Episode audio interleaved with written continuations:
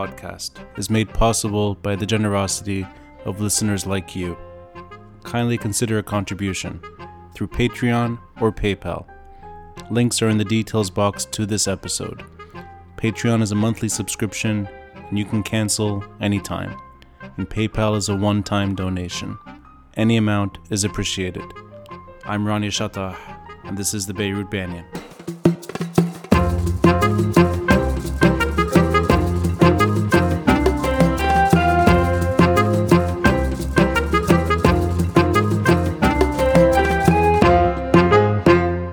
Saab, uh, I'm a senior fellow and the uh, director of the Defense and Security Program at the Middle East Institute uh, here in Washington. I still have a feeling, personally, I could be wrong, that this still has the potential at any moment to blow up once again because some kind of an infrastructure, without getting into deep analysis, has been created as a result of these demonstrations. Um, still a lot of inadequacies that I've written about and I've been blasted for, but I still feel like it won't require much.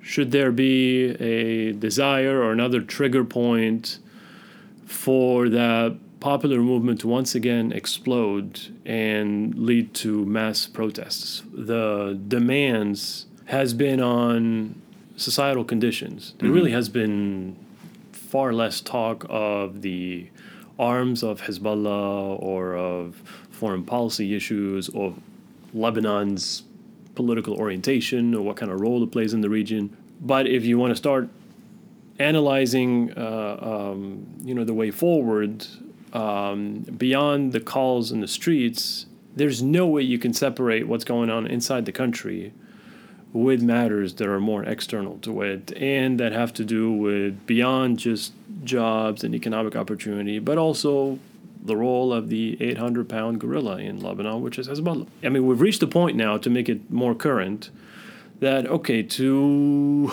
basically get an, an IMF assistance package or not, which seems to be like the last resort at this point. Whether yeah. you agree with that or not, yeah. this is where we are. Yeah.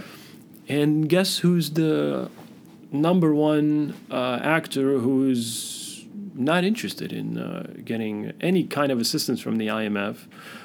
Some reasons are understandable, and others completely not. Yeah. And that's Hezbollah. So you're already seeing the integration of these issues that may not have been that apparent in the calls of the protesters, but now to move forward, you certainly can see now the interconnectedness of it all right? So, starting from social fabric to the nature of the political system, and then issues of sovereignty and uh, monopoly over the use of force. How the hell can you separate all these issues? You can't. And that's what makes it so complicated. Yeah, you know, absolutely. Like you, you, you try to put your finger on what really is the problem here. Good luck with that. That actually is a nice segue to a recent article you released in The National. Is there a way for you to see the domestic pain the economic and financial pain that Lebanese are going through alleviated with a group like Hezbollah that is so central at the moment to Lebanon's security, foreign policy, and domestic politics. So we're going to be stuck in um, the universe of management. We're mm-hmm. not going to be able to really uh, fix anything in the presence of such a formidable actor that yeah. is quite opposed to any kind of IMF or, as they see, U.S. intervention. Right. And I'm fine with management at this point because the underlying conditions here are just so numerous and complex that this is definitely going to be a generational uh, challenge. Yes. Um, so management is perfectly fine, but we're mm. not even close to that yet let me put a huge caveat on the table. I'm not an economist, mm. um, and I'm not super excited, obviously, about what the IMF does to weak countries that have lost their sovereignty or any kind of leverage. Yeah. But I do understand the basics, which is that you still have some kind of a negotiation with the IMF over the terms uh, of the assistance package and its duration and the procedures and what have you, yeah. right? Right.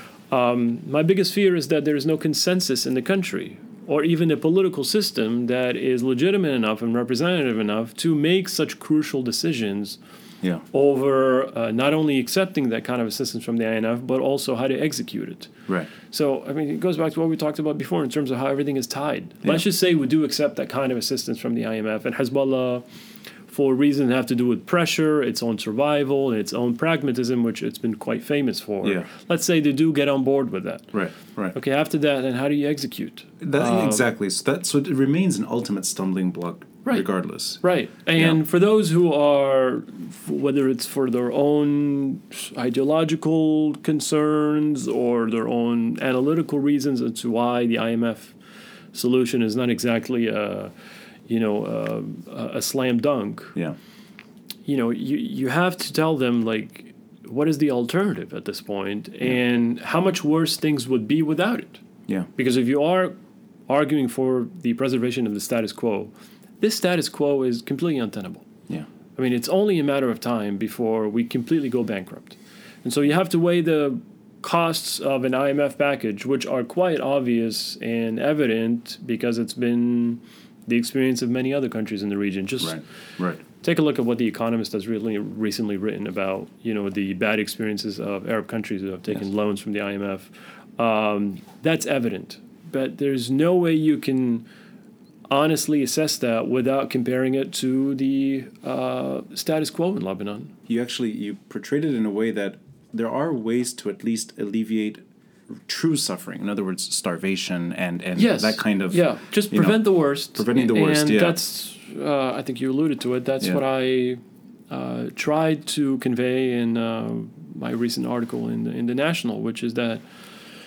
Um, in addition to humanitarian assistance, which would include, of course, naturally uh, medicine and Yeah. food, I think we've gotten to that point, Yes. right? I mean, how, how, how there, I depressing mean, is it? yeah, How sad is it that we're talking about that in Lebanon, right? I don't think I would have ever imagined getting to a point in that uh, country with such a highly educated society and having all sorts of indicators that are just higher than any other in the Arab Yeah. world. Uh, that we're now talking about severe shortages of food and medicine. right. But this is where we are.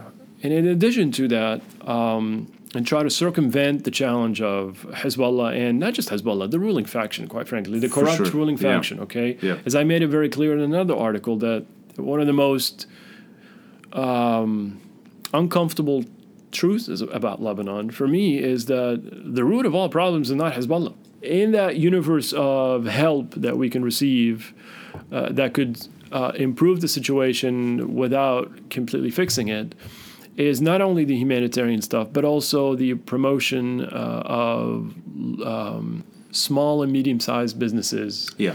that would be immediately impactful. Right. Right. Uh, and that would be, that kind of money would be deposited elsewhere, outside the country, essentially, so that the corrupt politicians wouldn't have a hand on it.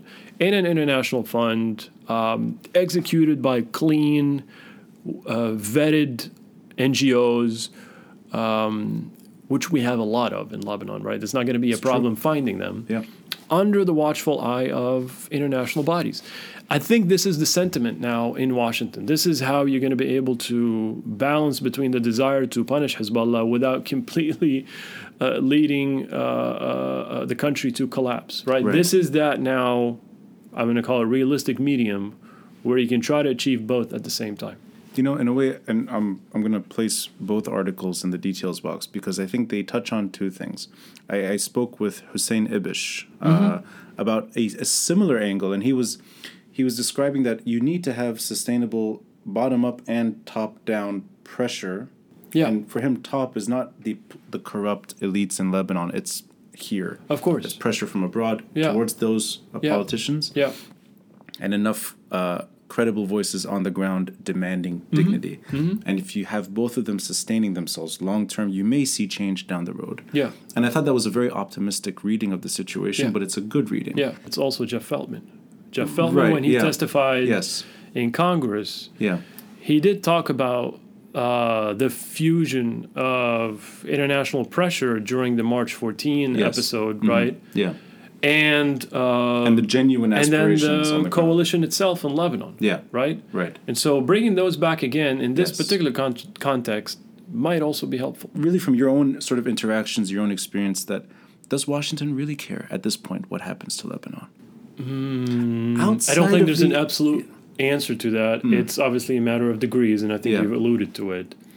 I think it's reasonable to say it cares less. Mm-hmm. Um, and for And can I just interrupt here? I meant also including Hezbollah in that. Mm-hmm. Sure, That they yeah. care maybe less about Hezbollah today than they did 15 years ago.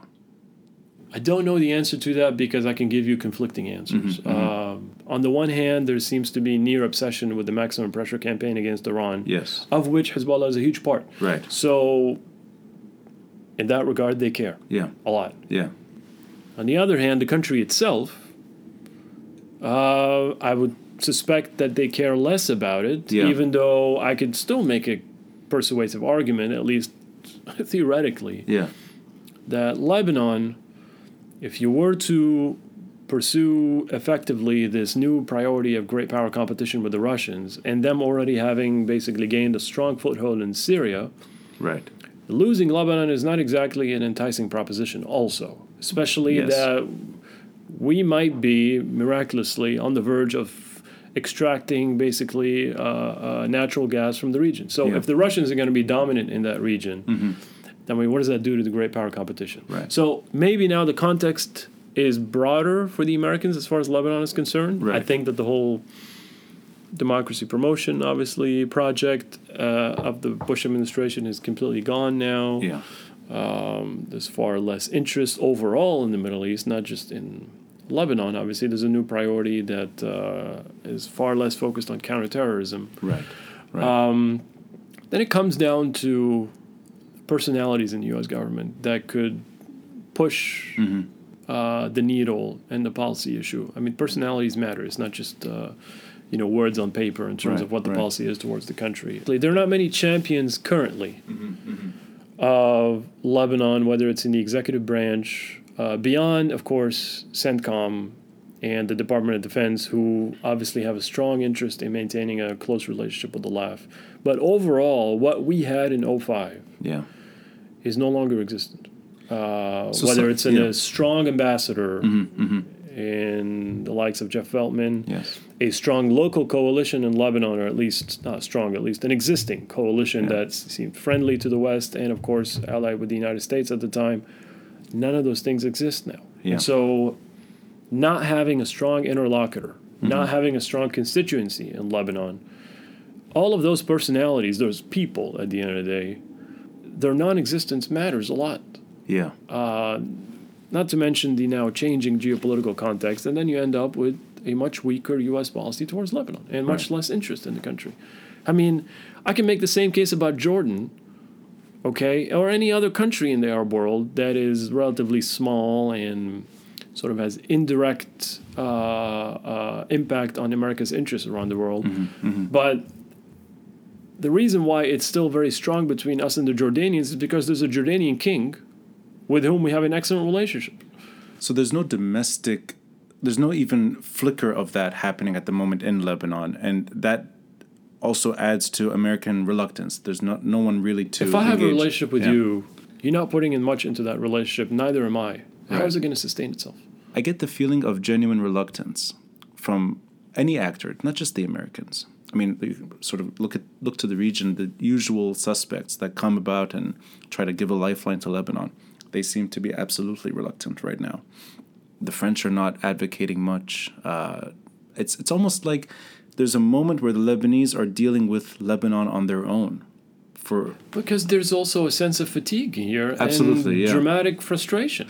within that, though, is that an opportunity for Lebanese to finally figure things out? That opportunity, come on, it should No. have been there a long time ago. I mean, I don't think this Yeah. is now the trigger of Yeah, like wake up call, like, aha, we have an opportunity to take matters in our own hands. Yeah. Are you kidding me? That's actually the best way to bring up the earlier article, which is why I reached out to you. Still relevant, even though things have gotten worse. Maybe it's more relevant. I don't know. Um, in, in a way, it's almost like a, a definition of what a revolution is. And you were kind of just challenging that, saying this is why it might not be a revolution. But you found a way to break down all that's been happening, the good and the bad, but also show that things just don't line up for a better Lebanon right now. And five months in, we still have protesters on the street. There's low level violence. There's, uh, I mean, every now and then politicians get kicked out of restaurants. Right. So there's that kind of symbolic stuff happening. Yep. From your own eyes, has any of that become a political voice beyond street rhetoric? So yeah, the short answer is yes. Yes. I think it has become a political force. Political force. I mean, call them almost like auditors, basically. Interesting. okay. Anything that Yeah. the government now does has to keep a close eye on the pulse of the street. Right. I don't think it's that easy anymore, especially with international pressure, Mm-hmm. to completely dismiss the wishes of the street. Obviously, there's no direct communication between the street and the government. Right. Right, for reasons that I mentioned also. Yes. We don't want to present a leader, he might he or she might get killed. Yeah. We prefer decentralization, Yes. all that stuff. Yeah. Okay. Regardless, I feel like whatever the government proposes now, knowing that they are vulnerable themselves and they are, at least in my eyes, vastly illegitimate. illegitimate. Yeah. Even though they gained the confidence vote in the parliament, but we all know that the parliament is made up of people who want to preserve the status quo, right? exactly. It's not people who are in the streets. Given that sense of vulnerability, I feel like, at least I hoped, it would be much wiser for them to vet whatever proposals they come up with with the street. And so now there is really, it's not just a voice, but it's a political force in the country. I do feel that it is sustainable because, at least mostly, the crisis is not going to go away anytime soon. The fuel of the protesters happens to be the crisis, obviously. Right. And great, I don't want to have people in the streets uh, uh, forever uh, just for the sake of it. Obviously, it's all Yeah, tied sure. to the conditions of the country. Right. But because this is a long term problem, Yeah. I don't see them going away anytime soon. do you see it translating into something that can engage the state at some point Be- beyond because i like what you said Uh-huh. auditor and that's a, a very that's a great way of ex- ex- exactly what's going on these two buildings in hamra that were going to be knocked down people showed up they said no the government stopped that has never happened before Right. that's an, such an unusual Right. the government saying well this is an unpopular decision yeah. Yeah. so that's yeah. auditing It's almost a form of also, if I were to stretch the term, accountability. yes Right. and it's unusual Yeah, exactly. So imagine how that could be accentuated if these people managed to get their asses inside the parliament. How do you see that happening and and, and like Well, there's a debate about it. Yeah, and I saw- you- you hinted at it, too. Even that is Yeah. also a contentious issue. So Right. my view is, long story short, is don't wait to get the perfect electoral law because first of all, you're not going to get it. Mm-hmm. Yeah. I bet you that the crushing majority of the country's Christians yeah are happy with relatively with the current law. Sure. It took ask anybody who's been an expert in this. I'm certainly not one of them, but it took I'm going to say at least eight to ten years to come up to the compromise that we have right now in the electoral law. Yeah. Do you think we're going to come up with a new one anytime soon? And because time is not on anybody's side, and the country is falling apart, there's no chance you can afford waiting on basically Lebanese amongst themselves negotiating a new law Yeah. while the country is collapsing. So, your best alternative, especially that you as a protest movement do not represent the entire country and you, can, you cannot impose your preferences on the entire Absolutely, country. yeah. You take the current electoral law, assuming that there's agreement to hold early elections, Yes. right? Right. And then you try to get as many of your people as possible inside, create a constituency that would be far more effective on those changes that you're calling for than outside. I just said that there is a interesting element of auditing and accountability from the outside, but I'm a strong believer. I've always been that you can make change far more effectively from the inside than from the outside. Sure. So that there is a way to see that translating into a political party. I mean, something that is It doesn't have to be a political party. You could just have a set of individuals. It's that simple. Right. They don't have to be associated uh, with the any usual. kind. yeah. Yes, exactly. yeah, yeah. No, you could just groups of individuals, So no way it's be- coalitions. so better to just whatever's left of the system, use it to your advantage and yes, get in. And I find it quite absurd that a country's entire political experience, which is based on sectarianism, could all of a sudden be eradicated like this. Now that actually ties into another point. I, I get from what you're saying, you correct me if this is wrong, that you're in a way hoping for reform as opposed to revolution here. That this is I'm not hoping for anything. not hoping for anything. Don't ask. don't ask me for my own point of view because I want to give you just the analyst's point of view. Okay, whatever you want to push for, you as a Lebanese. Yeah. If you have enough people backing you, this is what matters the most. Okay, true. But in Right? that, in that, it's almost like you you said it in a way that perhaps not all Lebanese are on board for radical change, No, right? And that would no, that's a fact. right, and that I think revolution. There's an expectation of radical change within. Sure. Yeah. So let's New foundation, essentially. It's basically Yeah. a new set of principles on how we govern ourselves, kind of Right. like French Revolution. Yes, exactly. And I think the, the phrase social pact has been used several times now, where maybe some Lebanese don't want intercommunal politics. They want something that resembles a secular state. Sure. But perhaps most Lebanese are not ready for that. And both could be true. Right? But if you're going to engage the state somehow Mm-hmm. and use it to at least improve it, Right? there is a at least that to me sounds like the first attempt at state reform since the Civil War. Sure. Push for your own ideals Yeah. from the inside. And then see if you can start creating a larger constituency calling for those changes Yeah. over time. Because we all agree, Yeah. one of the biggest criticisms I received, which I thought was completely unfair, that, oh, revolutions don't happen overnight. Yeah, I know that. Yeah. I know that they don't. So, using that logic, if you were to enter into um, government, government big G, not just cabinet, yes. I mean, like Yeah, just. Lebanese government, um, your number one priority is to enlarge your constituency as much as possible to reach the point, a critical mass basically, where you can push those ideals that you believe in. Right. Or realize quite uh, uh, uh, um, quite usefully for you that you simply are not going to you're not going to get those numbers, Yeah. uh, and you've reached the dead end. And then at that point, hopefully, you would start compromising and then working within a set of parameters that are more achievable. At this point, I really do not blame, frankly, the protesters for shooting for the moon. This is the time for it. Okay, I get it. But it's interesting shooting for the moon in Lebanon. I mean, it's it's like a m- all they're asking for is minor. i- i- They're asking for dignity. They're asking for everything. No, That's no, what yeah. makes it complicated. They're Of asking course, for everything. yeah. Okay, But it's amazing So- how just how complicated things are in Lebanon. That the basic demands for Yeah. are are shooting for the moon there, which is No, very no, no. I meant shooting for the moon, new political foundation. When they say Oh, that okay, everybody okay. needs to get the hell out, right, right. I mean, what do you mean by that? Does going that back to mean them and their October, yeah. constituents? Yes, yes. Because obviously, living conditions, that's not shooting for the moon. I get it. Those Yeah. are basic rights. Yeah, yeah, yeah. I'm talking about we don't want sectarian system anymore, and we want to start anew, essentially. Yeah. New page. Yeah, that is shooting for the moon. Yeah. Well, that's not going to happen. It's virtually impossible to instill so much discipline in protesters who have been fed up with the rotten politics of the country and tell them to really narrow down their message. Okay, Yeah. that's unrealistic, and frankly, that's just mean.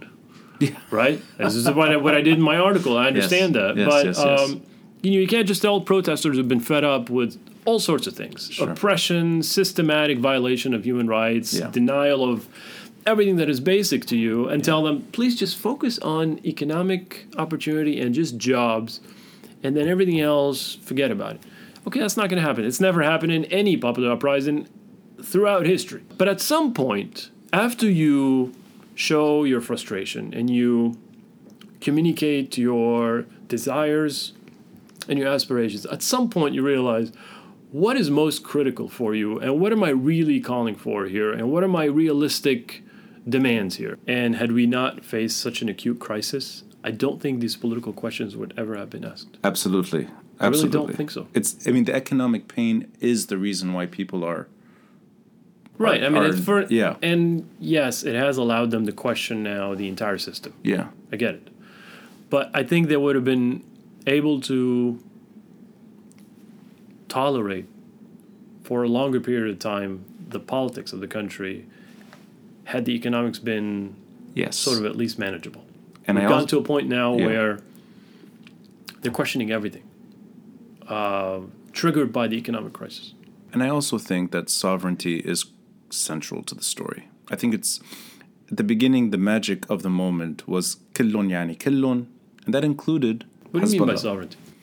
I mean a post-war Lebanon where the state has full control over everything that happens in Lebanon. Sure. Okay. Yeah. So in other words, I mean, to to get the really corrupt people that have destroyed Lebanon out, I think uh, it's it's an unachievable task when you have a sub-state group like Hezbollah able to curtail mm-hmm. those demands. Mm-hmm. Mm-hmm. So I, I just and I keep asking those questions because I, I cannot see protesters uh, taking the reign and then Hezbollah saying, you know what, they won, we're out. Sure. That, that's just impossible to see. I, yeah. I understand. And uh, I think it's quite sensible. But then again, you want to support the protesters. You don't want them to. You want them to find a way to, uh, to at least enter politics somehow in Lebanon. And I think it's you know these baby steps that all, that in a way you're hinting at, which is, you know, use the electoral law, get in, do what you can. Maybe that is the only way to seek change in Lebanon. These are very small, but they're important steps. I mean, the dust has to settle at some point. Yeah. And you just can't keep protesting forever. Yeah. I don't think that they're going to crumble just at the weight of pressure. Right, exactly. Yeah.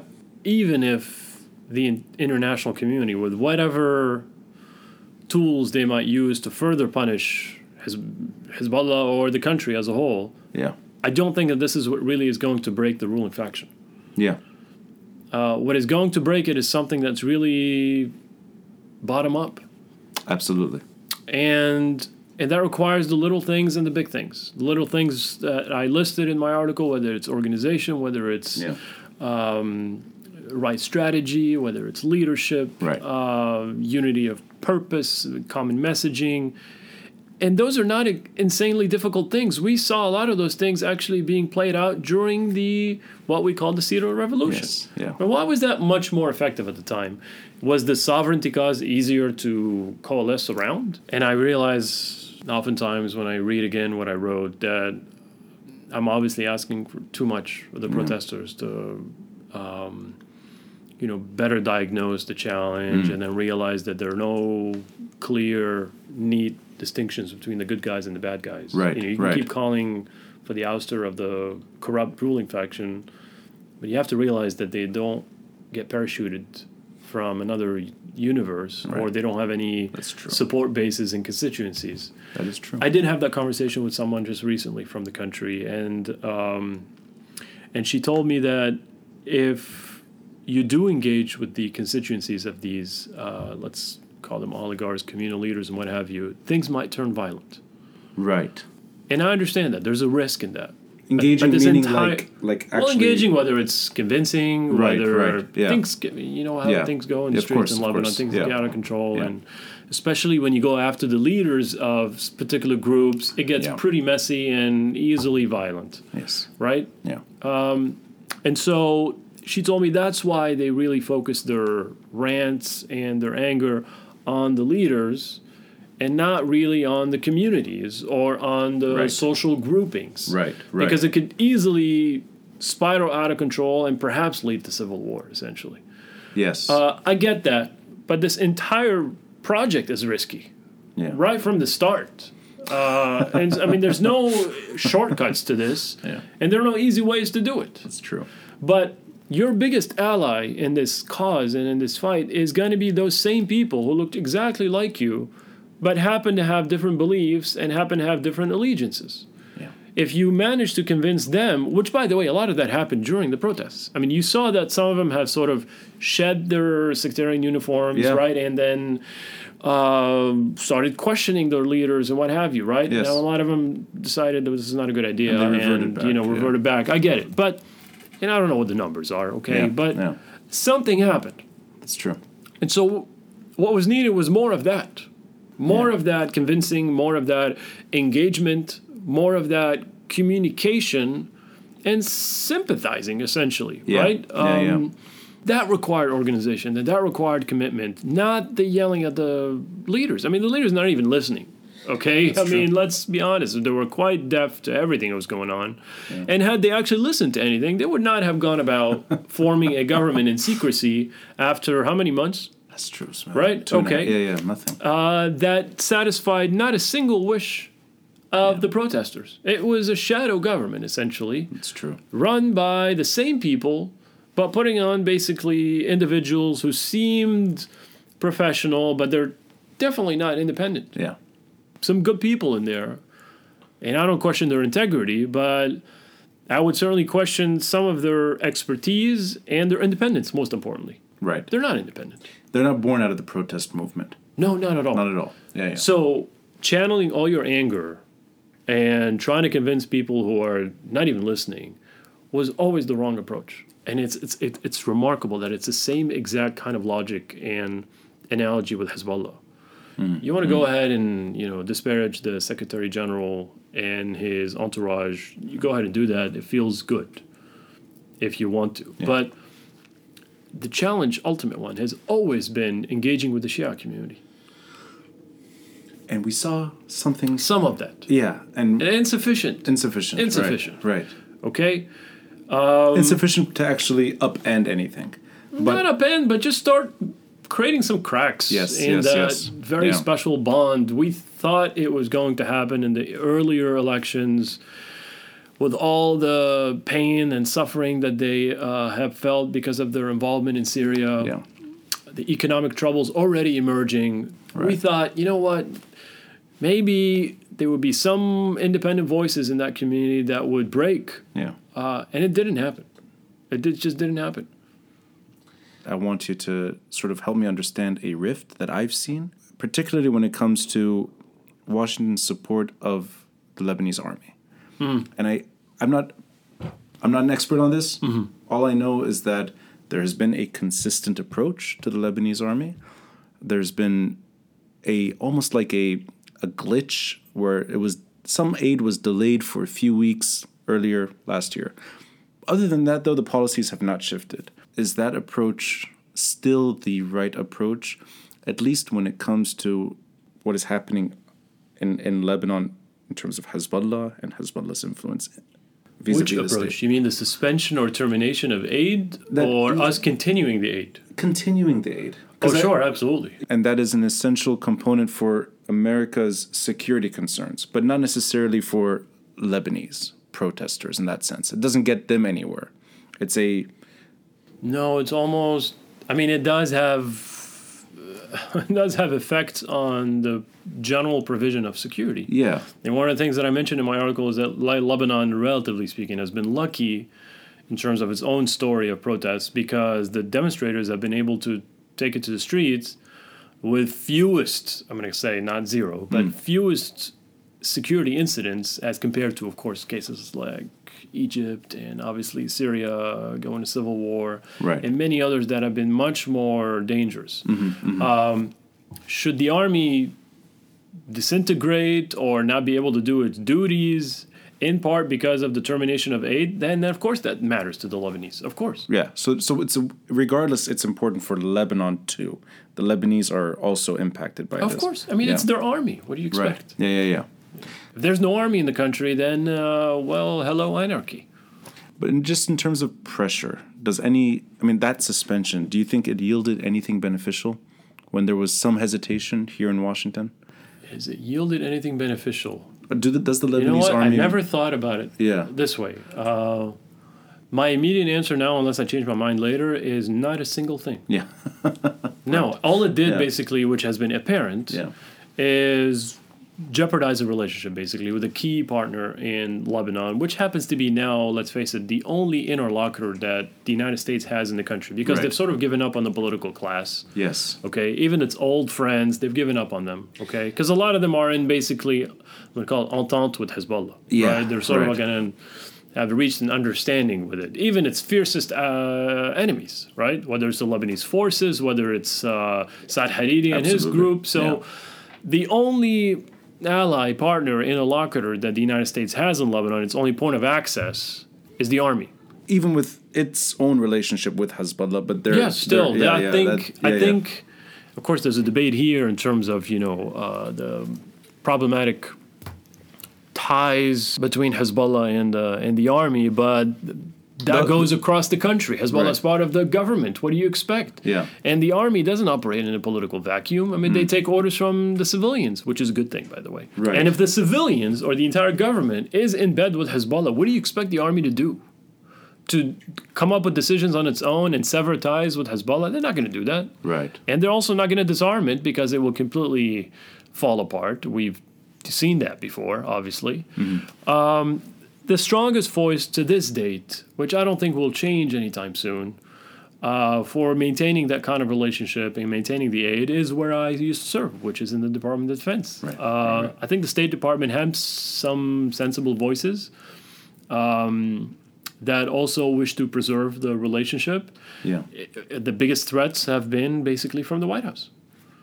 Right. Right. That's where the suspension was born in a way. This is where it came up with. I mean, Yeah. I had to deal with it basically on a almost weekly basis when I was in. Uh, we knew exactly where it was coming from, and Yes. we were quite concerned about it. There was an entire interagency process trying to counter those calls, Yeah. and a lot of it was ha- was going on basically secretly with Yeah. very little transparency and even deception.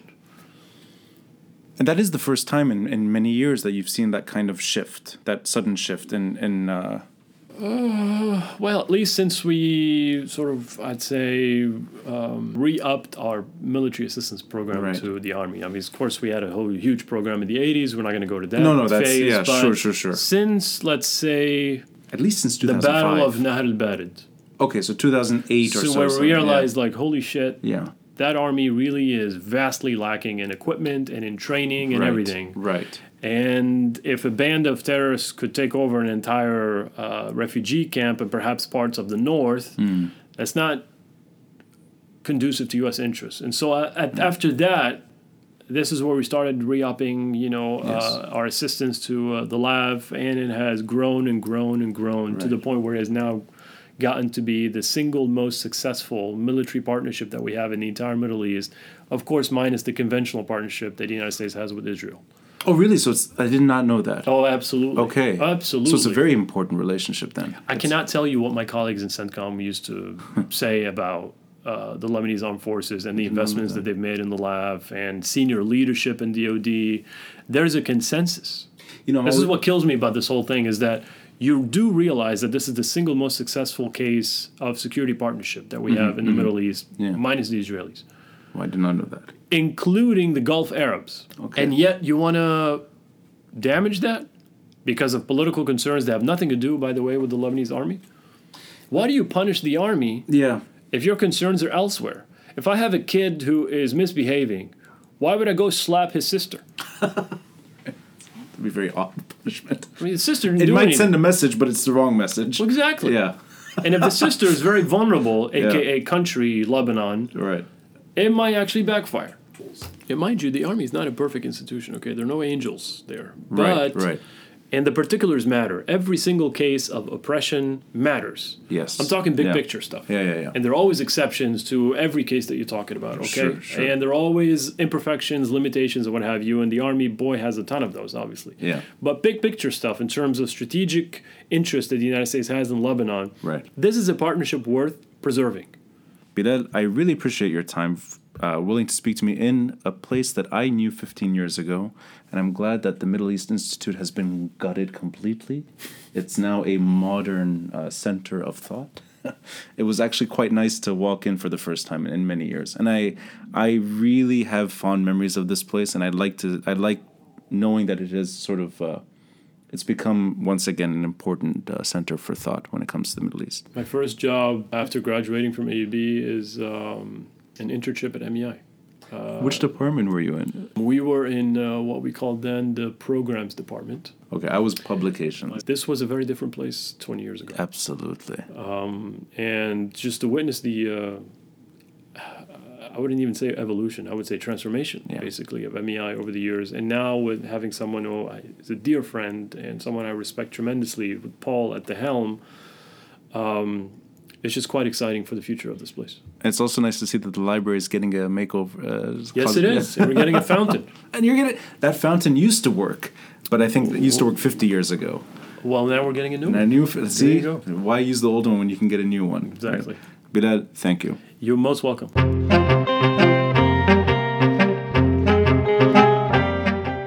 Thanks for listening, and a friendly reminder to help support this podcast by contributing through Patreon or PayPal. All links are in the details box below.